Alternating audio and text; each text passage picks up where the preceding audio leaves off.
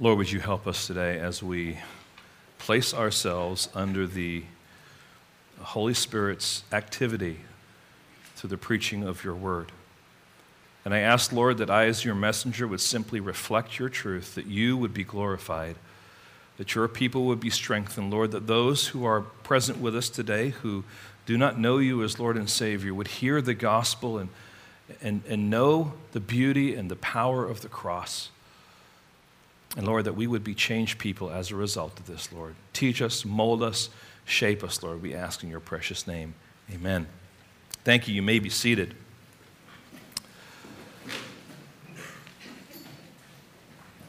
Second Samuel chapter 11, verses 1 through 5. In that passage, we came face to face with a very sad story that we know as David and Bathsheba. And we were confronted last week with the devastating power of sin in the heart of the servant of God. And we noted the context of David's sin, and I identified like four particular areas of context: his success, his sovereignty, his self-indulgence, his softness. It's kind of like the arena from which these issues actually broke forth. And then we also noted the course that David's sin took. He saw, he sought after, and then he took and lay with Bathsheba. And of course, we saw in those last few words of verse 5, the consequences of David's sin when he receives that note. And in that note, Bathsheba says, "I am pregnant." And we considered at the end the serious truth that sin will take you farther than you want to go, slowly but wholly taking control. And that's what we've seen happen in David's life here. And we're also going to see that sin will keep you longer than you want to stay, and ultimately it will cost you far more than you want to pay. This statement's been around for quite a while.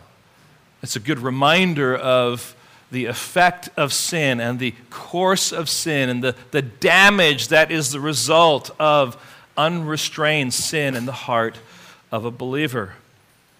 And today we see these truths fleshed out even more. But remember, each time David pursued his sin, there were providential things taking place that were hindering him or obstacles in the way. And there were opportunities then for David to stop and to think and to consider what he was doing and ultimately to repent. They were acts of kindness from God, but they were ignored by him. And so he just pressed on, pursuing what he wanted to do. We will continue to see obstacles in the way. Obstacles that should have been reminders to David to stop and to repent and to restore his walk with God rather than walking down this dangerous path. But in the greater context, if you remember, of this whole section, chapters 9 through 12, we see the theme of God's kindness, his chesed love extended. Let me just remind you, David extended that love to Mephibosheth. It was received. He extended it to Hanun, the Ammonite king, and it was rejected. And so in those two illustrations, we see receiving God's kindness, rejecting God's kindness, and now as David pursues this sin, there are providentially aspects of God's kindness that are directing him to repentance that he chooses to reject.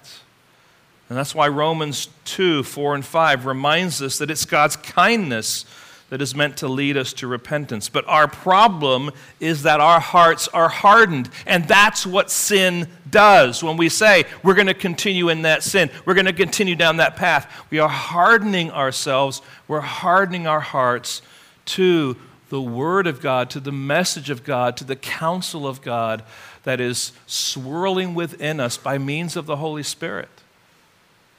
And we are in dangerous territory. Here's what Proverbs 28:13 says.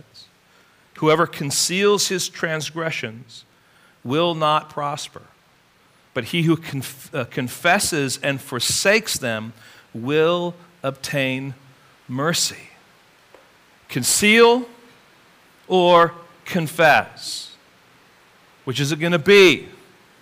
Well, for David, sadly, it's not confess. What we're going to see is him continue down this path of concealing now, or attempting to conceal his sin. And so we're moving now from one kind of idea to another idea, and that is this: the destructive power of sin that can beguile the servant of God to commit further sin that they never imagined or intended to commit. He is beguiled. He has been affected in his thinking by the sin that he is committing, and he is believing things that only sin will introduce him to, rather than believing the promises of God. And so he continues down the path of sin, and he is entangled then by its web. The Saint Petersburg Times once carried the story of a thief who was hungry, and so he went into a store to grab a sausage. He grabbed the sausage, he ran out of the store and around the corner. But what he didn't realize is that when he grabbed that one sausage, there were 20 other sausages connected to it. When the police finally caught up with him, he was entangled in these sausages. Of course, he was taken into custody. And there's a sense, friends, that we, because of our sin, can find ourselves in the same place. We get entangled with what we think is good. We get entangled with what we think is going to be pleasurable, what we need, and we grab it and we run with it, and we find ourselves being entangled and brought down by the very thing that we thought was going to bring satisfaction. So now David has sinned with Bathsheba and ultimately gotten her pregnant, and he has two options before him: turn to God in repentance, or seek a way to get out of his mess by himself. I mean, he is the king after all. I mean, he is powerful after all. I mean, he is skillful after all. And by the way, David has gotten himself out of a mess after a mess after a mess. Well, actually, we should take a word out of there. He has gotten out of mess after mess after mess, but I don't know that the word himself should be there. What we saw in the life of David is that God, in his care, consistently allowed David to find ways out of the predicaments that he was in. And you know, sometimes God's kindness to us can be the basis for our choosing to sin. Something to think about. We presume upon God's kindness. And David here says, you know what? I'm not going to turn to God in repentance. Rather than bow my head and say, God, forgive me for my adultery with Bathsheba, for getting her pregnant now, I'm going to now press on, and I'm going to find a way with my skill to cover up this sin. So we must be honest as we come to this passage. We must be honest to say that we are actually very much like David. It is natural for us to look for ways to cover up our sin so that we are not exposed for who we really are. And when we allow our flesh to control our thinking, it tells us things like, hey, you know what? You've got all sorts of skillful tools. I mean, you're smart. You're cunning. You're slick. You've learned all these things. I mean, you may have watched some documentaries on TV to figure out how people have been sleuths or have been deceptive. And maybe there's a way you can use those tools to get out of your being exposed. So you'd rather go down that path and say, God, I was wrong. Please forgive me. Sometimes we even think that if we just fight for this cause, that everything will just turn out okay. It really is not that big of a deal. But friends, this is how Satan wants us to think, that our way of dealing with our sin is better than God's way of dealing with our sin. This is the challenge, and we all face this. There was a husband who came home one night very, very late. And he was drunk. But he quietly goes up the stairs and goes into the bathroom, and he had gotten into a fight at the bar after a few hours and after a lot of drinks.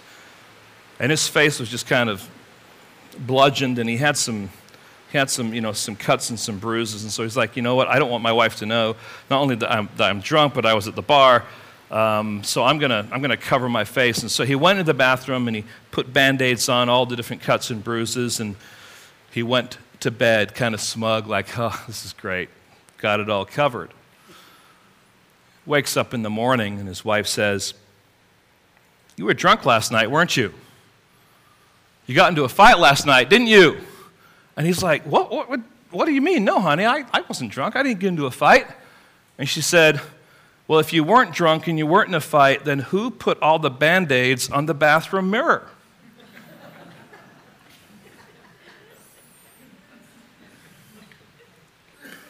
Now, sadly, the reader of this story is going to see David get entangled with sausages as well as peeling off Band-Aids from the mirror. Our attempts in the middle of our sin are like putting Band-Aids on that mirror because we're really not dealing with ourselves. We're just putting up a facade that we think is going to solve the problem.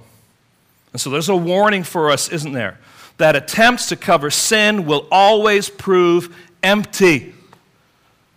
That God's kindness that leads to repentance is the best way forward. So we're going to see now how David seeks to cover his sin. First of all, with manipulation. Secondly, with murder. So manipulation. David's manipulation plan and the word frustration. What we're going to see here is David has a plan, but every step of the way he's frustrated because that plan doesn't come to fruition. What is David's plan? Well, to see it clearly, let's go down to verse 11. And we hear it from the words of Uriah himself. He says, shall I then go to my house to eat and to drink and to lie with my wife? See, that is David's intention the whole time.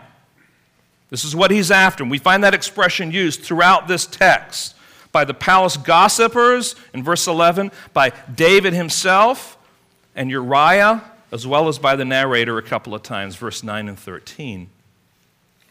And really there's three plans that he puts into place here by means of manipulation, by means of trying to get him to his house. So let's just walk through what he does here. First of all, plan A.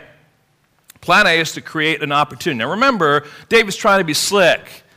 He's trying to accomplish something as quickly as possible so that there can be legitimacy that this baby is not his, this baby actually ultimately is Uriah's.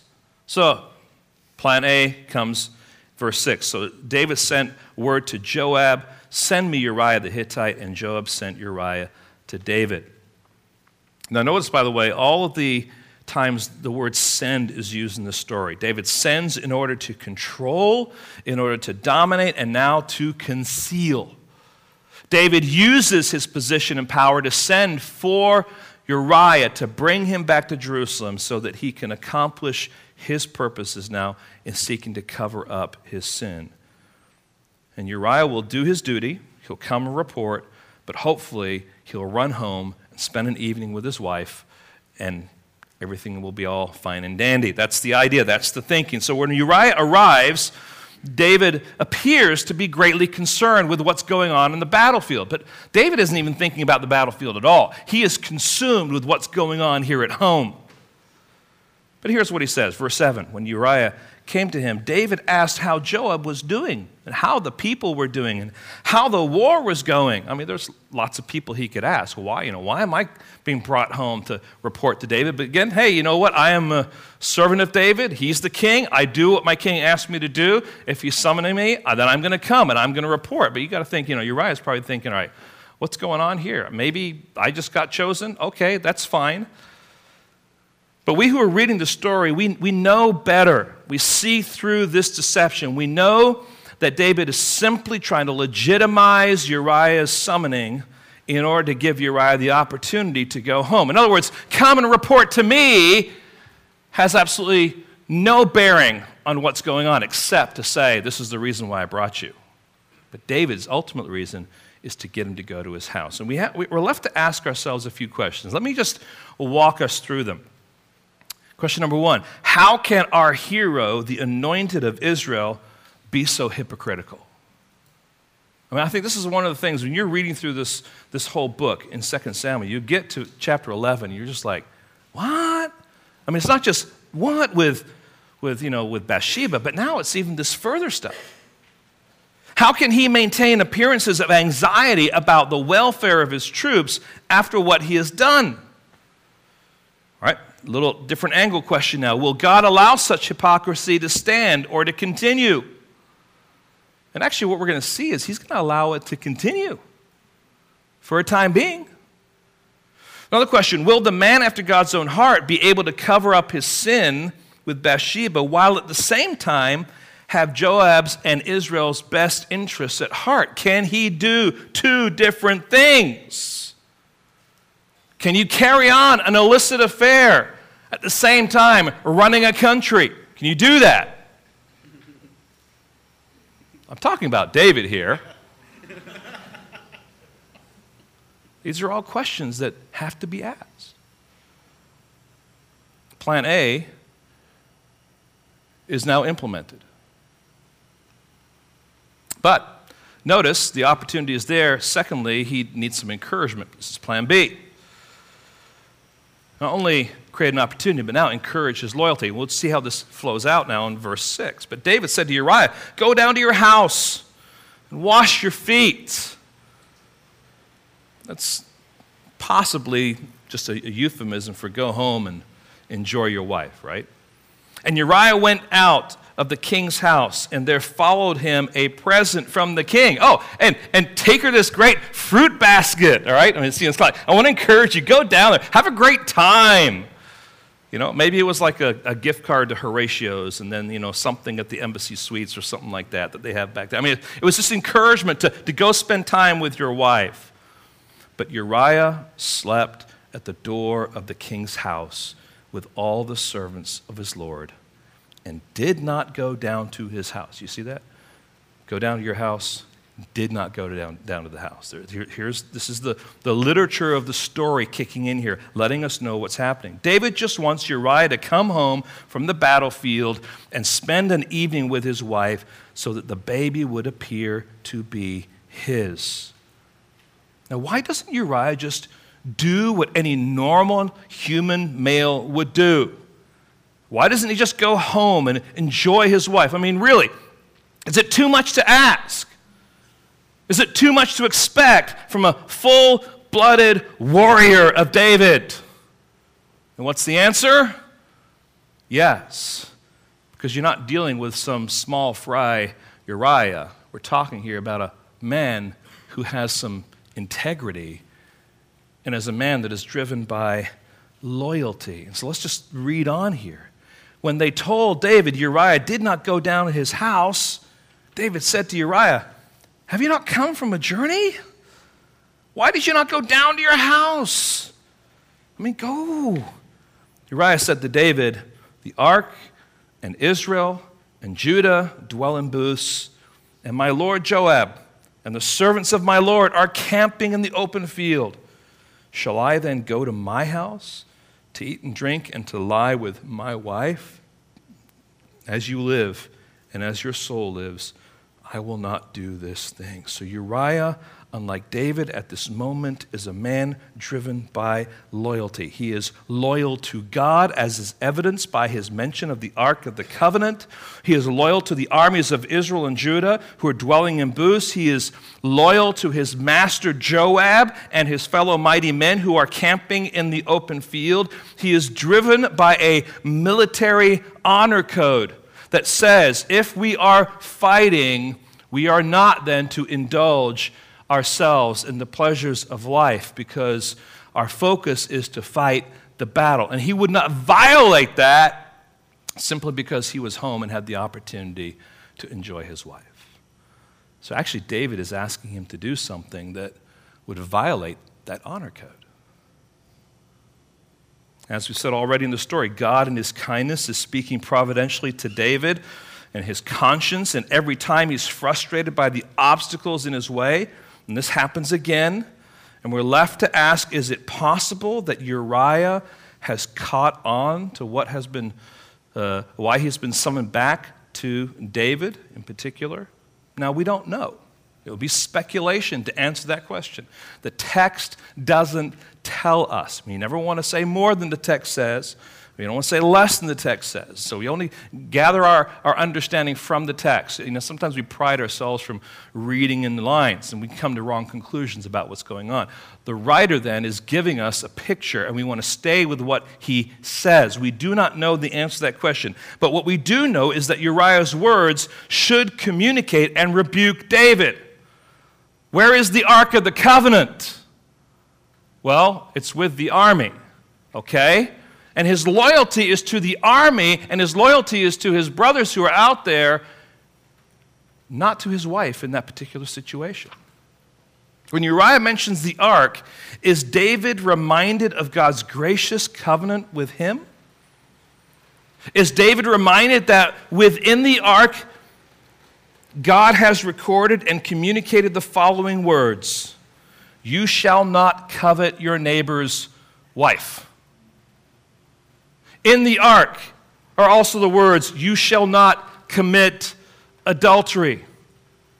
Now, assuming that Uriah has no idea, God can still use the words of someone who doesn't know what he's saying to communicate, counsel someone who is in the middle of sin. God works in mysterious ways, his wonders to perform, right? And he can speak through people in ways to shake you in your sin. And people may have no clue what they're doing. Now notice the comparison that we have here. It's a stark comparison between David and Uriah. First, David, the king of Israel, is selfish. While his army is engaged in warfare, David is home satisfying himself with another man's wife. Uriah comes, and he is selfless. When summoned to the king and given an opportunity to enjoy the rest and relaxation as well as his wife, he refuses.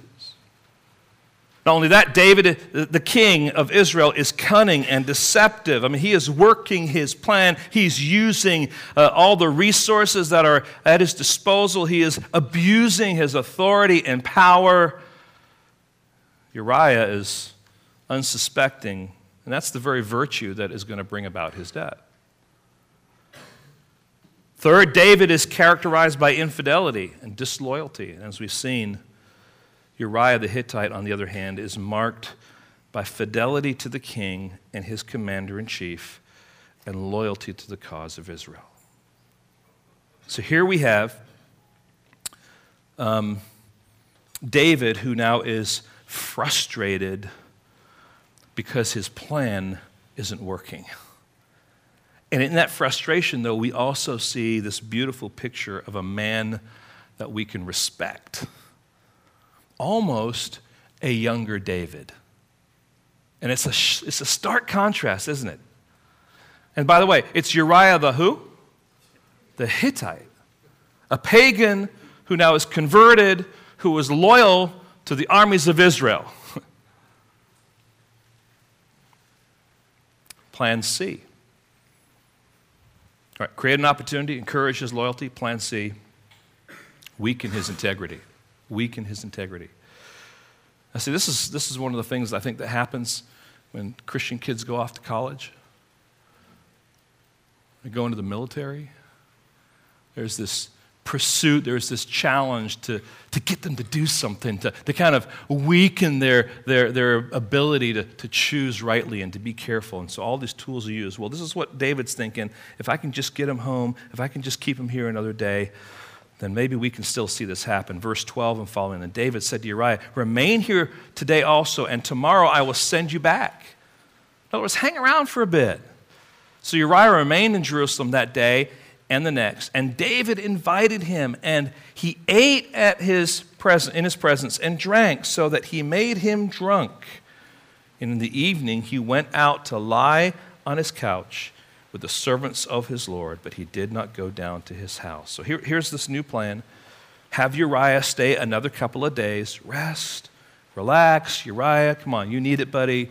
Let me give you this opportunity. This is a gift from the king to you. Okay, take advantage of it. Secondly, you know, I want you to come to my house for dinner tomorrow night, and you're going to eat. Now, you're in the king's palace. You're going to eat well. I mean, you've been out on the fields. You've been eating just scraps. You're going to eat well. Not only that, you're going to drink. So he's just working this plan. And you know what it's like when you had prime rib and, you know, you've been to a Brazilian steakhouse, basically, if you know what I'm talking about. You're like, oh, all right, now. And then you add just all this alcohol, and now he's drunk, he's full, and you're at a point where you're just like, you know, I don't care anymore. Right? This is what happens when you're fully satisfied. It's like your moral compass tends to drop down. That's his goal here. He wants him to be weak in his integrity so that he'll just loosen his moral conviction. He'll soften him up a little bit. He'll give in. But hear this. The irony of this passage is this, that Uriah drunk is more pious than David sober.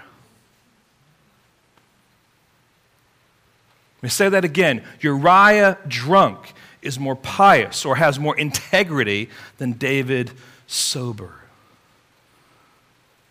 Now, you've heard the poetic verse that says, the best laid plans of mice and men often go awry.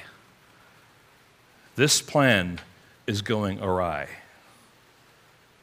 David's attempts have been deceptive, they've been cunning, they've been clever, he's abused his power, he's involved other people in his plan, but each time they've failed. And as this failure is right before him, again, it's God's way of reminding David that he's walking down a dangerous path. And it's a dangerous past that he is entangled in, and that the option is then to stop and to listen and to repent.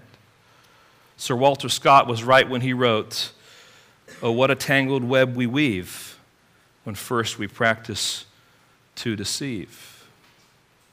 There's so much truth in that. It's not a biblical statement at all, but it is rooted in biblical ideas. So with his lies and deception, David has painted himself into a corner. He has entangled himself with more and more sausages. He has unwittingly continued to put Band-Aids on the mirror, so to speak.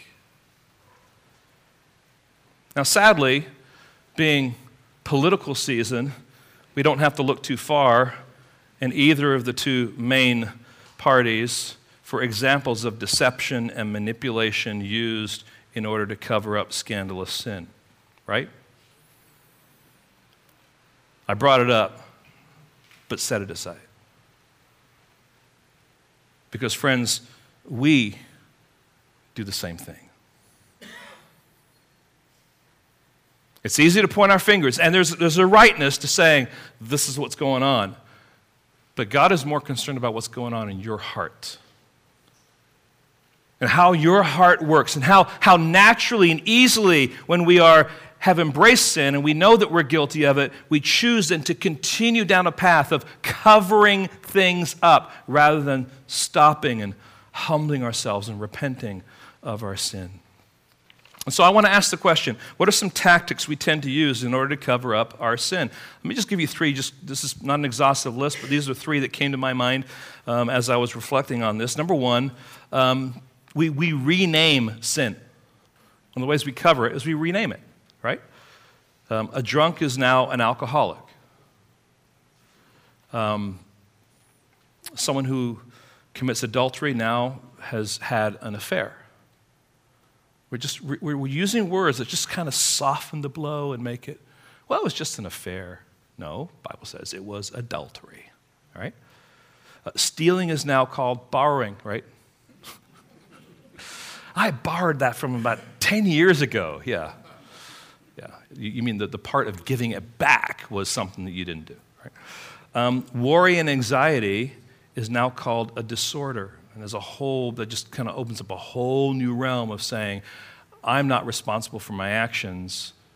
It's a disorder that I have now. And that's why I can be the way I am. Let me just give you an example. This is when I was in Michigan years ago. There was a lady that would visit the church every once in a while with her husband, and she would meet me at the door. And she'd say, Pastor Rod, I am a I suffer from adult ADD. So if somehow I stop paying attention, or seem like I'm not engaged, that's what's going on. I said, all right, that's good. All right, why don't you come and sit here in the front, and if I notice that you're dodging away, I'll make sure that I nudge you. And she didn't like that. Now, see, the thing is, she wanted that as an excuse. This is what happens. We soften things up because we rename it rather than saying, I have a responsibility. Right now, with all the rain, and maybe it's getting a little warmer in here, you feel, oh, it's a little harder to stay awake and so like that. Hey, fight through it, right? We have a responsibility. It's time for the Word of God. And I realize we all kind of doze off, but the point is, we all have a responsibility with things that God has given us to do. You don't just excuse it away with some ism. All right, rename it. Secondly, minimize it. It isn't that big of a deal, right? It was just a lollipop that our child stole when they went into the store. It's not that big of a deal. It's just a small, it's like 5 cents. What big deal is it? Parents, before the parenting class, here's some advice. Your child steals a lollipop. You walk back into that store with a lollipop, even if it's sticky. You say, I want to see the manager. Why? My child stole this from your store, and I want to make sure this is right. And child's like, they learn a lesson, right? It is a big deal, because stealing a lollipop is going to move into candy canes and then ice cream bars and all down the path, right? I mean, I'm not being silly. I'm serious. As children, it's little things, right? And it grows up to become big things. So you minimize it. Or you're just making a mountain out of a molehill. Well, the question is the molehill significant? And if it is significant, then we need to treat it more like a mountain. Not everything, though, should be treated like a mountain, right? Get that. Rename it. Minimize it. Thirdly, dilute it. Hey, we're all sinners anyway. I know you did that, but who am I to judge? All that is trying to dilute sin. It's a way to cover it up without actually dealing with it God's way. You with me there? Okay. So friends, what we're to do if we're to honor God with our sin, we must do at least three things. Number one, confess. Number two, repent. Number three, mortify. Let me just walk through those quickly here. To confess means that we agree with God that our thoughts and actions are actually sin. So it means to agree with God.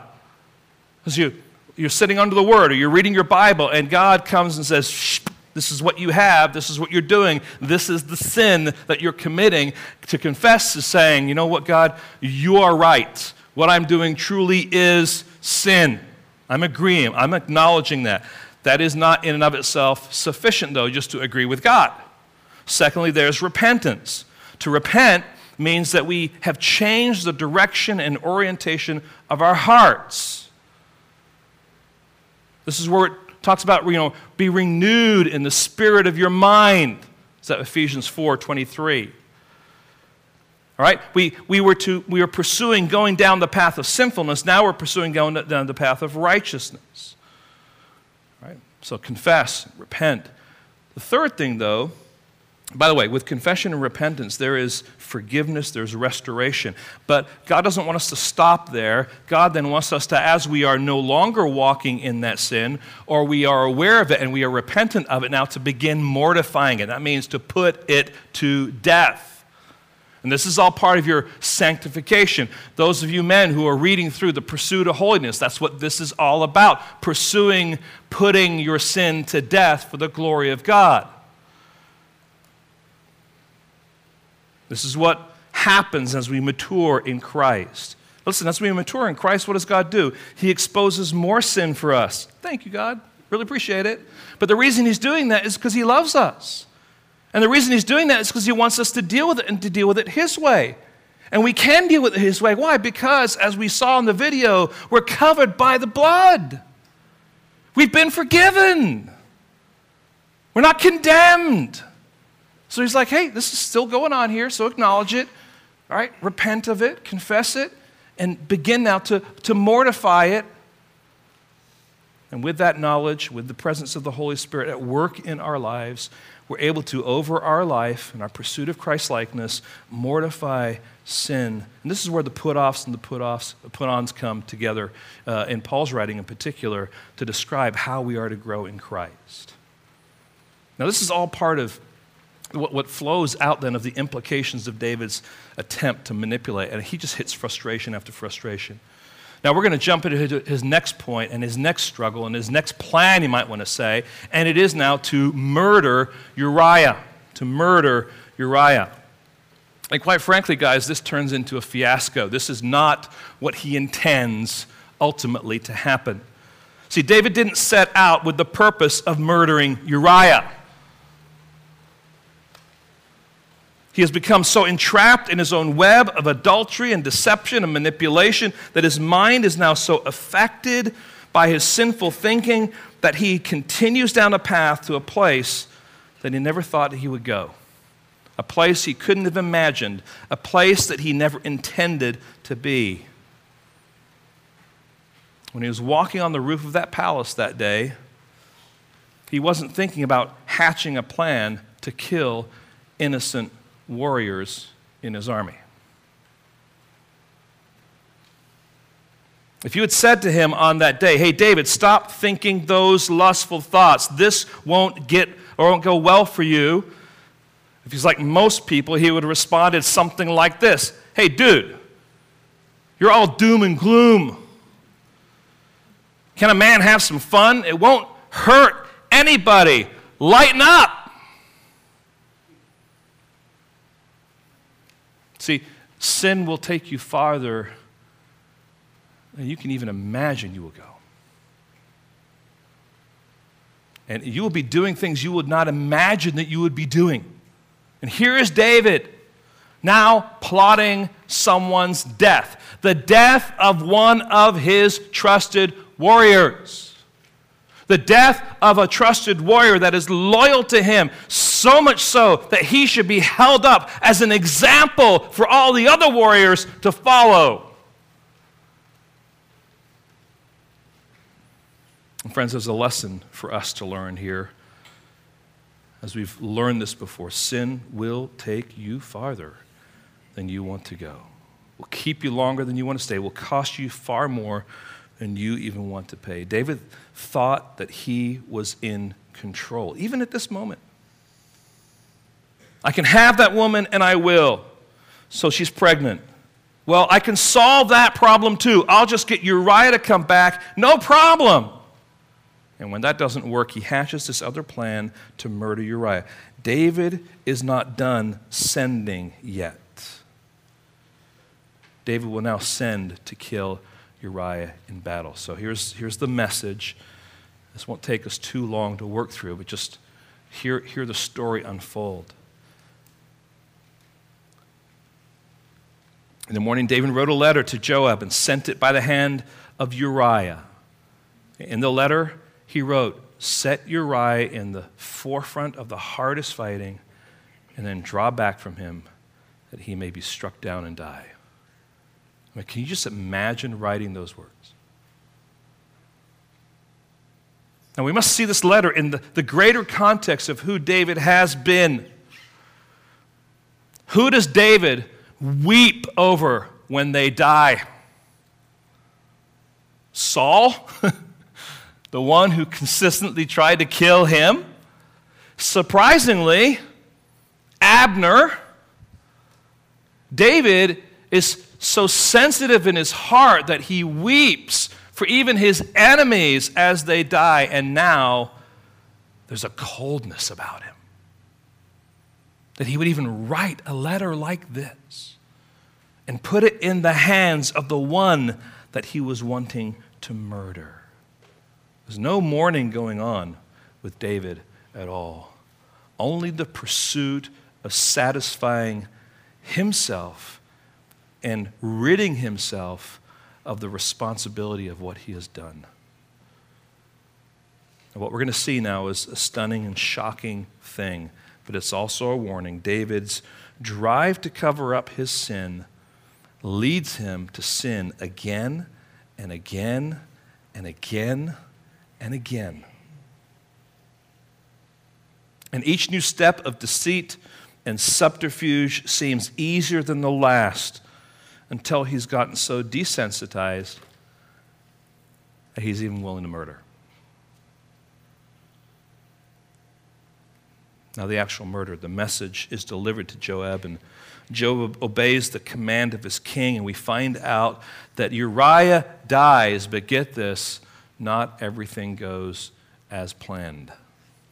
Because not only does Uriah die, but we're told there that there are some of the servants of David who are among the people that fell that day.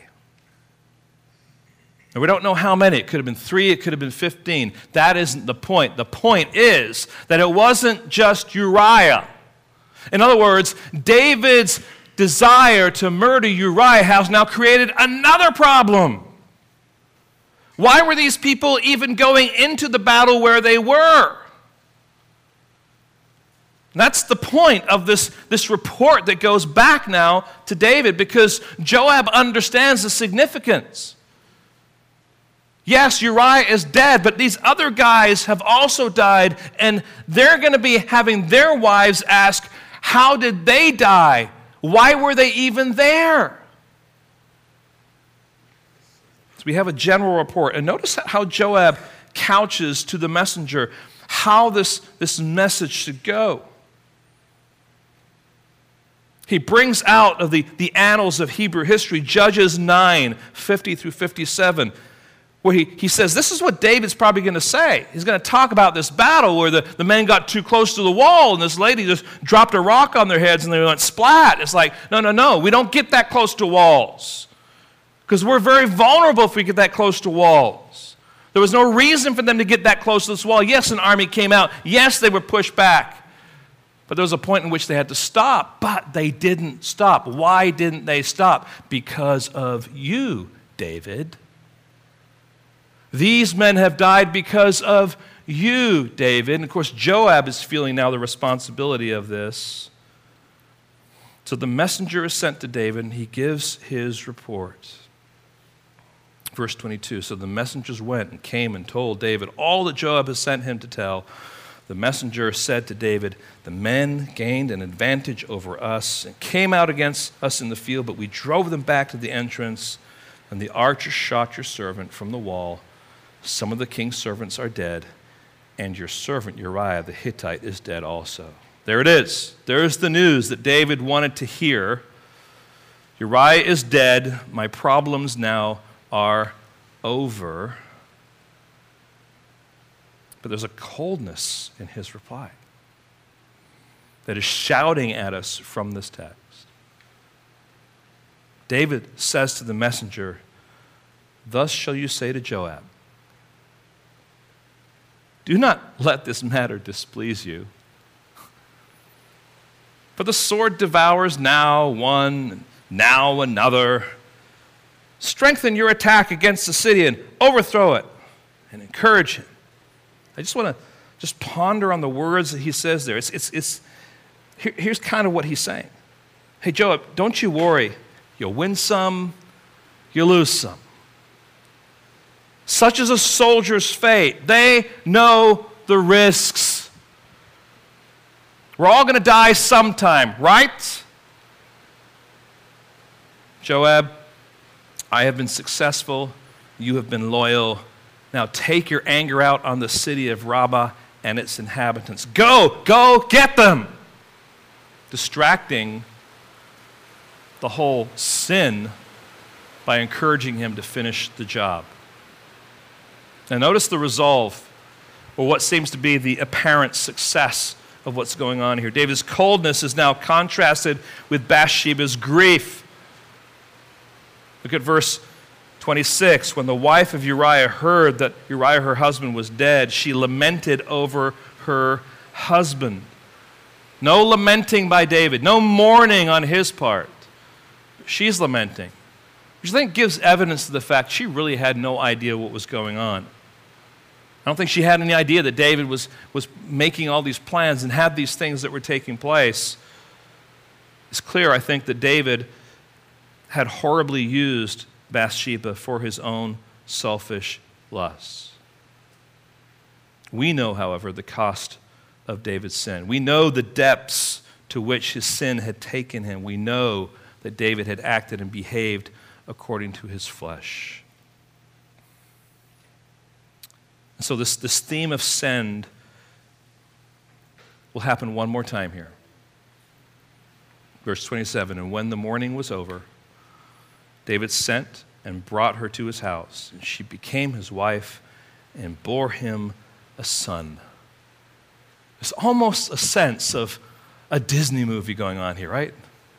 Oh, it's all over, and he married her, and they had a son, and they lived happily ever after. If you've read any further in the story, you know that's not true. But in David's mind, I covered my sin. Everything's okay. I've been successful. Now, friends, this is what is screaming at us, that we believe that our deception and cleverness has sorted things out to cover our sin. We believe sometimes it pays to take control of our own messes and deal with them, even to the point that we feel that we are being responsible before God in our behavior.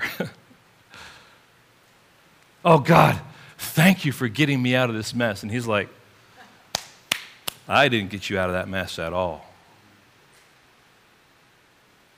What seems to be the end of the matter is, in fact, really only the beginning of the struggle from God's perspective. You see, there's David's perspective, there's a human perspective, and it would seem that everything has been concealed, everything's been covered, and now they can move on. But there's another perspective that's been silent through this story, but very present, because we find at the end of this verse, but the thing that David had done displeased the Lord. Better translation there is, the thing that David had done was evil in the eyes of the Lord. You think God knew what David was doing? Absolutely. You think God was watching as David was doing it? Absolutely. He knows, and he sees, and he is not pleased with his chosen king. From a literary perspective, 2 Samuel 11:27 is the heart of the story. Everything leads up to it, and everything flows from it. From chapter 12 through chapter 20, where David's newborn son dies in chapter 12, all we're going to see is David plagued by the abundance of problems. And primarily those problems don't come from outside, they come from within his own family. 2 Samuel 11:27 is rooted in the story to connect the dots drawn from David's sin to the consequences that he will be facing in the future. See, sin will take you farther than you want to go. It will keep you longer than you want to stay. It will cost you more than you want to pay. Now, friends, when you're walking down the path of sin, every obstacle, every frustration, every success even is an opportunity to be reminded of God's kindness. I grew up, like many of you, in a kind of a Disney context, okay? So our kids at home, we would watch Disney movies, and one of the ones that we loved to watch was Monsters, Inc. Any Monsters, Inc. fans out there? Okay, Monsters, Inc.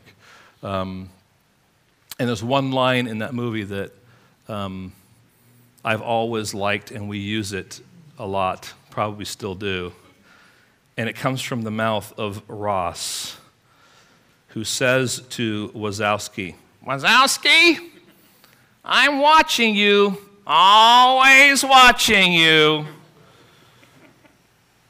And it was a good teaching tool for our kids. And it's a good reminder that God is watching us. He's always watching us. He is omnipresent. He is omniscient. I mean, he is all present. He is all knowing. He is always able to see what his children are doing. And friends, that should cause us to respond in two ways. One, panic, because God sees it all, even into your very heart. But secondly, comfort, because God does see it all. It all depends on where you are on this path. You may be at a position where the obstacles in front of you, you committed the sin, and God sees it, and He knows what you've done, and you have a choice then in that moment to say, God, I'm wanting you to come. I'm wanting your help. I'm wanting your counsel, and I confess my sin. I repent of my sin, and I want to be restored to you. God loves to hear that from His children. Yes, even when they are in the midst of their sin. He wants to hear a cry for help. So we can panic, and we should panic, but we should be comforted because God is aware and He's at work. So let's just play these things out as we bring things to a control. First of all, I would want to say this. When sin has taken us farther than we want to go, when we're in the grip of sin, we need to come running to the cross of Christ. That obstacle should drive us to come to the cross, should drive us to the place to remind us of what Jesus Christ accomplished on that cross for us, right? Remember that video we just watched? It was accomplished. What Jesus did was accomplished because of the blood. If that is true, I come running and I cling. I say, God, please forgive me. Confess my sin. I repent of my sin. And now I want to pursue mortifying it. And we have been hiding or coveting our sin. When sin has kept us longer than we want to stay, we need to trust the cross of Christ. See, it's one thing to come running, but it's actually another thing to trust it and say, okay, this is what God says I want you to do now. Stop your sinning, and here's now how you get out of this mess. And quite frankly, you may not get out of the mess. There'll be consequences that you're living with, but here's a way that you can glorify me in the midst of this mess. Trust the cross. Number three, when we're standing in the mess and the consequences of our sin, when sin has cost us far more than we want to pay, we need to rest in the cross of Christ. You see, sometimes we just beat ourselves up over and over and over again. Anyone here have a sinful past? Does it ever come and slap you silly? Say, yeah, you think you're really godly, don't you? You just gotta rest in the gospel. You got to rest in who you are because of Christ. You are not standing before God because of anything that you have done. You're standing before Him because Christ accomplished it on your behalf. I want to invite you to turn with me to two passages of Scripture here. First one is 1 Corinthians chapter 6 and verses 9 through 11. And I just hear what's being said here and find yourself in this text. Or do you not know that the unrighteous will not inherit the kingdom of God? Do not be deceived, neither the sexually immoral, nor idolaters, nor adulterers, nor men who practice homosexuality, nor thieves, nor greedy, nor drunkards, nor revilers, nor swindlers will inherit the kingdom of God. And such were some of you.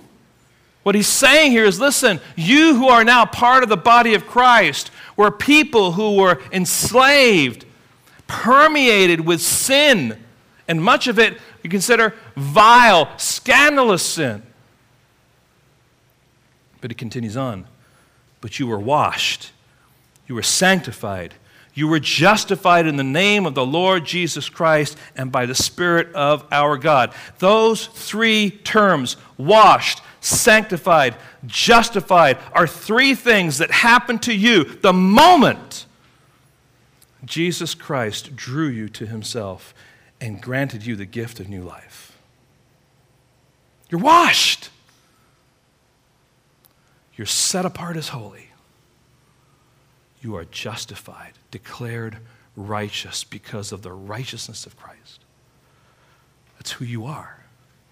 Yes, you have sinned. Yes, you have gone down a path of destruction. There's a warning there, but you fight back and you say, yes, I have sinned, but that sin is paid for. Now, my seeking my confession, my repentance, and my mortifying of the flesh is now seeking to become what I already am. It's restoring my relationship, this kind of familial relationship with God. But it's not saying that I'm unsaved now. This is what happened to you at salvation. You were washed, you were sanctified, you were justified.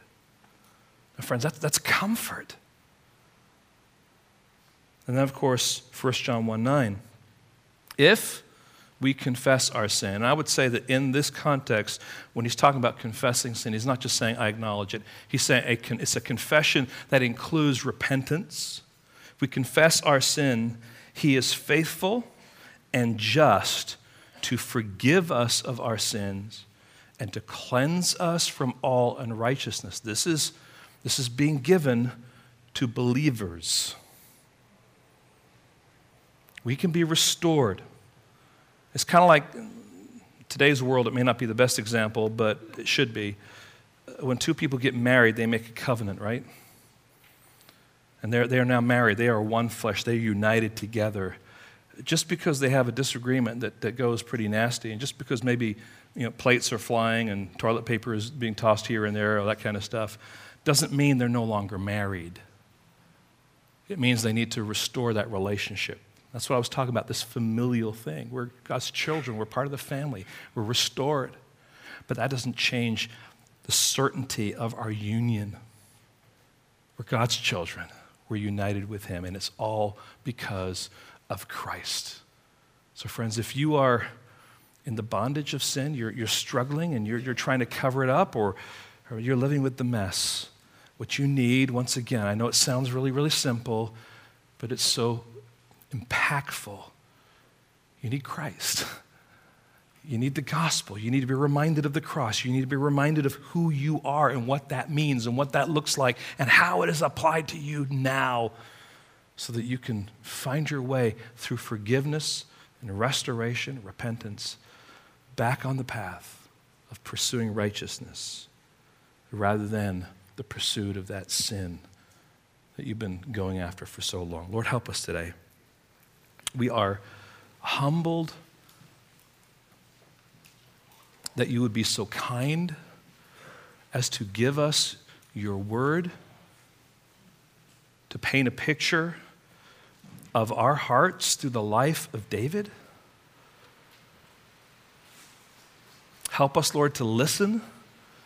Help us to heed the warnings, but Lord, also to embrace the comforts of who we are because we are your children. May we this morning, as we are gathered here, consider the condition of our hearts, consider the sin that we've been trying to cover up, repent, confess, and praise you because of restoration that only you bring. We ask this now in your precious holy name. Amen.